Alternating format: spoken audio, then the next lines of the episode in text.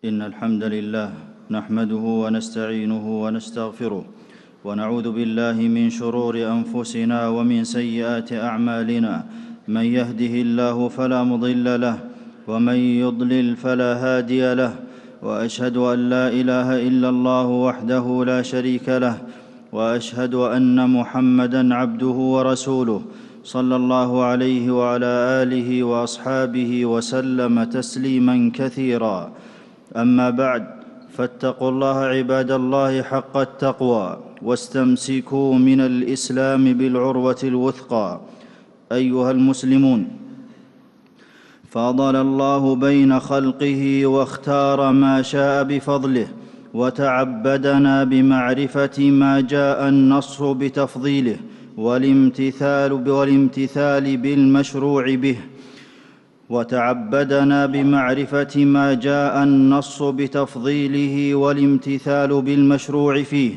وللمسلم من هذا باعث على السبق إلى الفضائل والتنافس على أعلى المراتب. ومنشأ التفاضل بين الخلق التقوى وتحقيق العبودية. وأفراد الجنس الواحد يتفاوتون في ذلك تفاوتا كبيرا.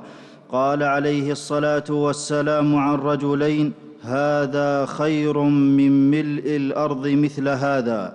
رواه البخاري. والأرض منازلها على قدر ذلك وأحبها إلى الله مواطن عبوديته. قال عليه الصلاة والسلام أحب البلاد إلى الله مساجدها. رواه مسلم. وذلك لما خصت به من العبادات والأذكار واجتماع المؤمنين وظهور شعائر الدين وأشرف المساجد وأعظمها المسجد الحرام أول مسجد أول مسجد وضع في الأرض وهو منارة هدا وهو منارة هداية للناس. إن أول بيت وضع للناس للذي ببكة مباركا وهدى للعالمين. أوجب الله حجه والطواف به وجعله قبلة لعباده المؤمنين والصلاة فيه بمائه ألف صلاة فيما سواه. وثاني المساجد فضلا مسجده عليه الصلاة والسلام. مسجد أسس على التقوى من أول يوم وصلاة فيه خير من ألف صلاة فيما سواه إلا المسجد الحرام وهو آخر مسجد بناه نبي.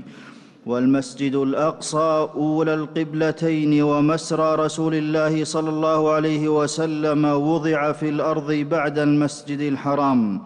وإلى هذه المساجد الثلاثة تشد الرحال دون سواها.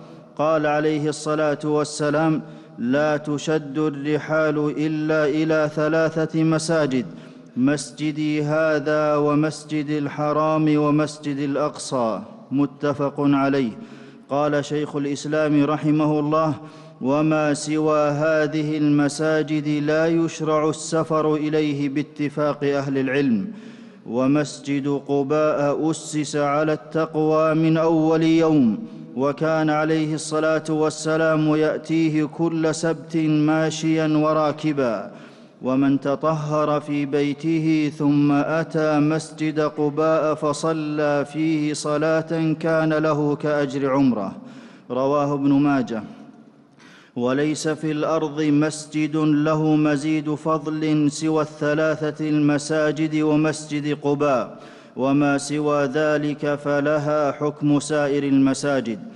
المساجد بيوت الله أضافها لنفسه تشريفا وتكريما وأكثر من ذكرها. عمارها هم صفوة الخلق من الأنبياء وأتباعهم. قال سبحانه واذ يرفع إبراهيم القواعد من البيت واسماعيل وحين وصل النبي صلى الله عليه وسلم إلى قباء بنى مسجدها ولما نزل المدينة بنى مسجده جعل الله من مقاصد سنه التدافع بين الناس سلامتها وحفظها قال تعالى ولولا دفع الله الناس بعضهم ببعض لهدمت صوامع وبيع وصلوات ومساجد يذكر فيها اسم الله كثيرا. بناؤها قربة وعبادة. وعد الله من بناها بالجنة. قال عليه الصلاة والسلام من بنى مسجدا لله بنى الله له في الجنة مثله. متفق عليه. قاصدها أجره عظيم. له بكل خطوة يخطوها حسنة ويرفعه بها درجة ويحط عنه بها سيئة. رواه مسلم. بل ورجوعه منها إلى بيته يكتب له مثل ذلك.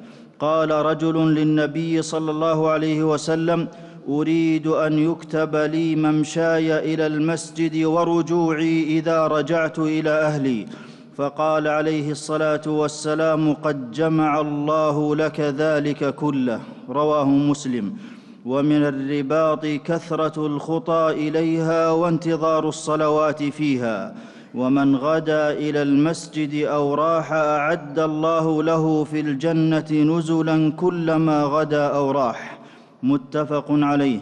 وأعظم الناس اجرا في الصلاة أبعدهم فأبعدهم ممشى. والذي ينتظر الصلاة حتى يصليها مع الإمام أعظم أجرا من الذي يصلي ثم ينام. متفق عليه.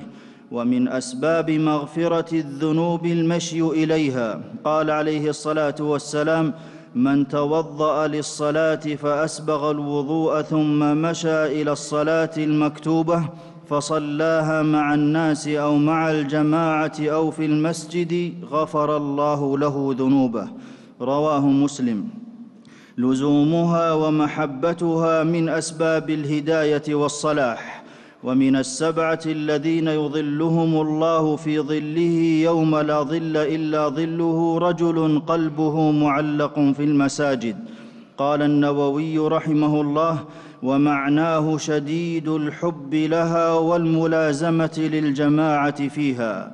وإذا دخل المسلم المسجد كان في صلاة ما كانت الصلاة تحبسه وتصلي عليه الملائكة ما دام في مجلسه الذي يصلي فيه. تقول اللهم اغفر له اللهم ارحمه. رواه البخاري. المساجد معظمة في سالف الأمم. أمر الله إبراهيم وإسماعيل بتطهير المسجد الحرام فقال وعهدنا إلى إبراهيم وإسماعيل أن طهرا بيتي للطائفين والعاكفين والركع السجود وامرأة عمران نذرت ما في بطنها لخدمة المسجد الأقصى رب إني نذرت لك ما في بطني محررا. والإسلام أعلى مكانتها وعظم من يقوم بخدمتها.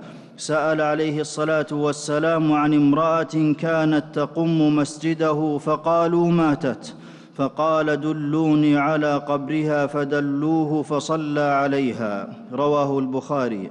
ولما بال أعرابي في المسجد أمر عليه الصلاة والسلام بذنوب من ماء فهريق عليه ثم علمه حرمتها وقال له إن هذه المساجد لا تصلح لشيء من هذا البول. رواه مسلم. ومن أدب المساجد أخذ الزينة لها. يا بني آدم خذوا زينتكم عند كل مسجد. ومن تعظيمها لزوم السكينة والوقار في الهيئة والمشية إليها. قال عليه الصلاة والسلام إذا أقيمت الصلاة فلا تأتوها تسعون وأتوها تمشون. عليكم السكينة فما أدركتم فصلوا وما فاتكم فاتموا. متفق عليه. وإذا وصلها تشريفا لها يقدم رجله اليمنى عند دخولها. ولكونها موطن عبادة ورحمة ودعاء إذا دخلها قال اللهم افتح لي أبواب رحمتك وإذا خرج قال اللهم إني أسألك من فضلك. رواه مسلم. وتحية لها من دخلها لا يجلس حتى يصلي ركعتين. والأذان فيها عصمة وأمان. كان عليه الصلاة والسلام يستمع للأذان في الغزو فإن سمع أذانا أمسك وإلا اغار والصفوف المقدمة فيها يتنافس إليها السابقون. قال عليه الصلاة والسلام لو يعلم الناس ما في النداء والصف الأول ثم لم يجدوا إلا أن يستهموا عليه لاستهموا رواه مسلم. واحتراما للفريضة فيها إذا أقيمت الصلاة فلا صلاة إلا المكتوبة. وبين النبي صلى الله عليه وسلم الحكمة من عمارة المساجد بقوله إنما هي لذكر الله عز وجل والصلاة وقراءة القرآن. رواه مسلم. وإحياؤها يكون بالذكر والعلم. قال سبحانه في بيوت أذن الله أن ترفع ويذكر فيها اسمه وأثنى الله على من عمرها بالطاعة ووصفهم بأنهم رجال عصمهم الله من فتنة الدنيا.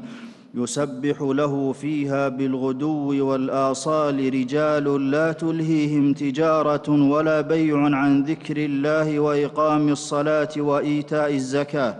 يخافون يوما تتقلب فيه القلوب والأبصار. بل وشهد لهم بالإيمان والهداية. فقال سبحانه إنما يعمر مساجد الله من آمن بالله واليوم الآخر وأقام الصلاة واتى الزكاة ولم يخش إلا الله. فعسى أولئك أن يكونوا من المهتدين. والملائكة تشهد المساجد وتستمع للخطب وتحف مجالس العلم فيها. وما اجتمع قوم في بيت من بيوت الله يتلون كتاب الله ويتدارسونه بينهم إلا نزلت عليهم السكينة وغشيتهم الرحمة وحفتهم الملائكة وذكرهم الله في من عنده. رواه مسلم. وتلقي العلم فيها وتلقي العلم فيها خير من متاع الدنيا. قال عليه الصلاة والسلام أفلا يغدو أحدكم إلى المسجد فيعلم أن يتعلم أو يقرأ آيتين من كتاب الله خير له من ناقتين وثلاث خير له من ثلاث وأربع خير له من أربع ومن أعدادهن من الإبل. رواه مسلم. وقد اتخذ النبي صلى الله عليه وسلم من مسجده موطنا للتعليم فأثمر جيلا لا كان ولا يكون مثله وكان يحث على الإقبال على حلق الذكر والعلم فيه. فقال عن ثلاثة نفر أما أحدهم فأوى إلى الله فآواه الله وأما الآخر فاستحيا فاستحيا الله منه. وأما الآخر فأعرض فأعرض الله عنه. متفق عليه. المساجد تهدأ فيها الروح وتسكن فلا يرفع فيها صوت نزاع أو خصومة أو لغط. قال النبي صلى الله عليه وسلم إياكم وهيشات الأسواق أي لا تكون في المساجد. رواه مسلم. ولما سمع عمر رضي الله عنه رجلين يرفعان أصواتهما في المسجد دعا بهما ثم قال لو كنتما من أهل البلد لأوجعتكما ترفعان أصواتكما في مسجد رسول الله صلى الله عليه وسلم. رواه البخاري. وهي مكان الأمن والأمان والطمأنينة. قال عليه الصلاة والسلام من مر في شيء من مساجدنا أو أسواقنا بنبل فليأخذ على نصالها لا يعقر بكفه مسلما. متفق عليه. وتعظيما لشأن المتعبد فيها لا يؤذى ولو باللمس. جاء رجل يتخطى رقاب الناس يوم الجمعة فقال له النبي صلى الله عليه وسلم اجلس فقد آذيت. رواه أبو داود. بل لا يؤذى بشم رائحة يكرهها وعاقب من كان ذا رائحة كريهة ألا يدخل المسجد. قال عليه الصلاة والسلام من أكل ثوما أو بصلا فليعتزلنا أو ليعتزل مسجدنا وليقعد في بيته. متفق عليه. قال ابن الأثير رحمه الله ليس ذلك من باب الأعذار وإنما أمرهم بالاعتزال عقوبة لهم ونكالا. وهي موطن الراحة وتذكر الآخرة وتقوية الصلة بالله والبعد عن الدنيا.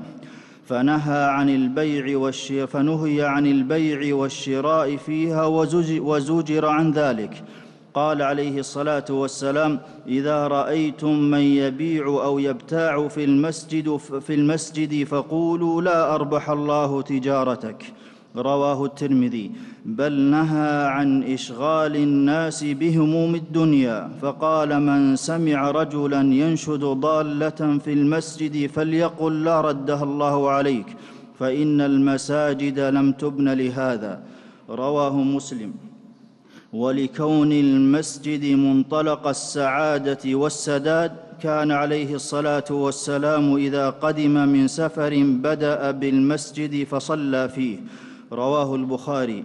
وأول واجب على كل عبد إخلاص دينه لله والا يدعو في المساجد أو غيرها سوى الله. قال سبحانه وأن المساجد لله فلا تدعوا مع الله أحدا. وهي محل انتفاع الأحياء بها وإدخال القبور فيها ينافي ذلك ووسيلة إلى عبادة غير الله. والمعصية قبيحة في كل زمان ومكان وتزداد قبحا في بيوت الله كالغيبة والنظر إلى الحرام وسماع أصوات المعازف في وسائل الاتصال. ومن مقاصد الشريعة في المساجد ائتلاف القلوب واجتماع الكلمة فلا يجوز أن يتخذ منها أو فيها فرقة واختلافا. قال جل وعلا والذين اتخذوا مسجدا ضرارا وكفرا وتفريقا بين المؤمنين وإرصادا لمن حارب الله ورسوله من قبل وليحلفن إن أردنا إلا الحسنى. ومن بنى أبنية يضاهي بها المساجد من المشاهد ونحوها فهي كمسجد الضرار وأشد. ومن أصول الدين ألا تختص بقعة بقصد العباده بقصد العبادة فيها إلا المسجد إلا المساجد خاصة. والمساجد جميعها تشترك في العبادات إلا ما خص به المسجد الحرام من الطواف.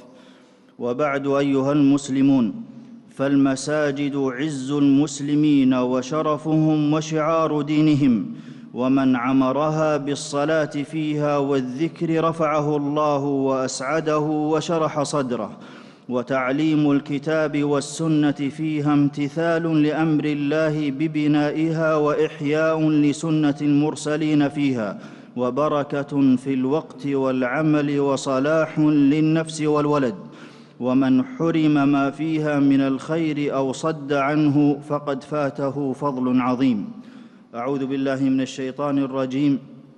قل أمر ربي بالقسط وأقيموا وجوهكم عند كل مسجد وادعوه مخلصين له الدين كما بدأكم تعودون. بارك الله لي ولكم في القرآن العظيم ونفعني الله وإياكم بما فيه من الآيات والذكر الحكيم. أقول قولي هذا وأستغفر الله لي ولكم ولجميع المسلمين من كل ذنب فاستغفروه إنه هو الغفور الرحيم.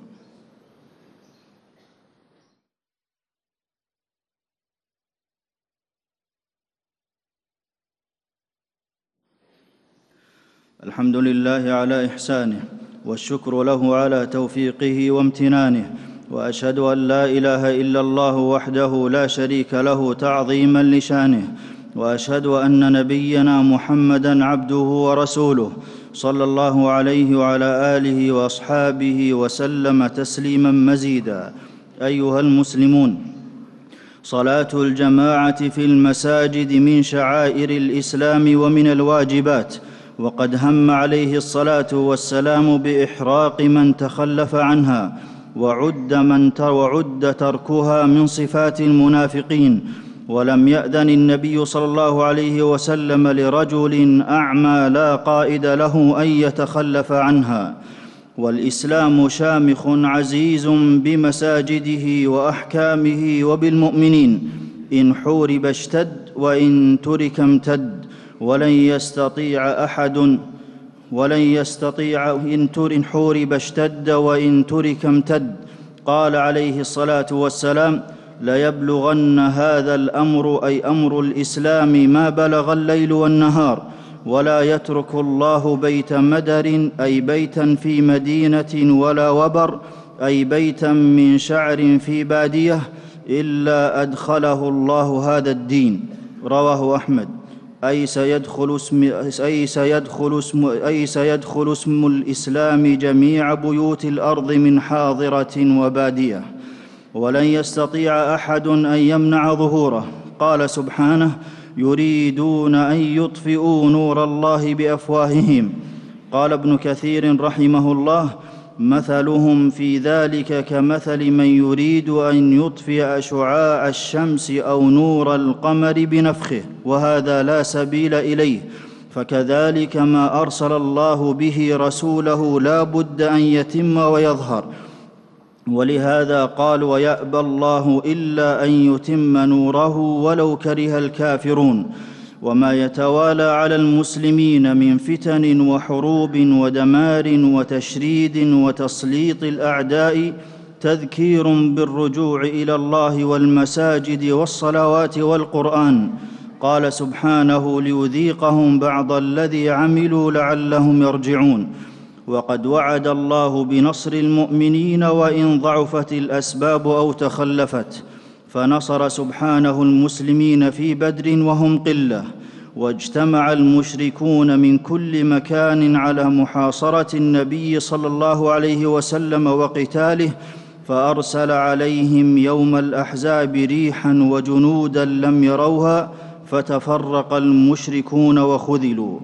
والله قادر على نصر عباده المؤمنين ولحكمة الابتلاء لهم قد يديل عليهم الأعداء لينال المسلمون الشهادة والصبر على المصاب والتعلق بالله. قال سبحانه ولو يشاء الله لانتصر منهم ولكن ليبلو بعضكم ببعض. وقال سبحانه عن أعدائهم فلا تعجل عليهم إنما نعد لهم عدا. والدعاء سلاح المؤمنين في السراء والضراء. والطاعة تجلب النصر وتعجل به. وإذا اشتد الكرب وعظم الخطب أتى الفرج أتى الفرج. وما ربك بغافل عما يعملون. ثم اعلموا أن الله أمركم بالصلاة والسلام على نبيه.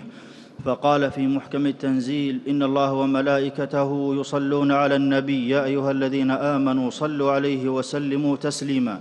اللهم صل وسلم وبارك على نبينا محمد وارض اللهم عن خلفائه الراشدين الذين قضوا بالحق وبه كانوا يعدلون. أبي بكر وعمر وعثمان وعلي وعن سائر الصحابة أجمعين وعنا معهم بجودك وكرمك يا أكرم الأكرمين. اللهم اعز الإسلام والمسلمين واذل الشرك والمشركين ودمر أعداء الدين واجعل اللهم هذا البلد آمنا مطمئنا رخاء وسائر بلاد المسلمين. اللهم أصلح أحوال المسلمين في كل مكان. اللهم عجل لهم بالفرج والنصر والتمكين يا رب العالمين. اللهم وأدر دوائر السوء على عدوك وعدوهم. اللهم زلزل الأرض من تحت أقدامهم وألق الرعب في قلوبهم يا قوي يا عزيز. ربنا آتنا في الدنيا حسنة وفي الآخرة حسنة وقنا عذاب النار. اللهم وفق إمامنا لهداك واجعل عمله في رضاك. ووفق جميع ولاة أمور المسلمين للعمل بكتابك وتحكيم شرعك يا ذا الجلال والإكرام. اللهم أمن حدودنا واحفظ بلادنا واصرف عنها كل مكروه وفتن يا ذا الجلال والإكرام. ربنا ظلمنا أنفسنا وإن لم تغفر لنا وترحمنا لنكونن من الخاسرين. اللهم أنت الله لا إله إلا أنت أنت الغني ونحن الفقراء وأنزل علينا الغيث ولا تجعلنا من القانطين. اللهم أغثنا اللهم أغثنا اللهم أغثنا. عباد الله إن الله يأمر بالعدل والإحسان وإيتاء ذي القربى وينهى عن الفحشاء والمنكر والبغي يعظكم لعلكم تذكرون. فاذكروا الله العظيم الجليل يذكركم واشكروه على آلائه ونعمه يزدكم ولذكر الله أكبر والله يعلم ما تصنعون.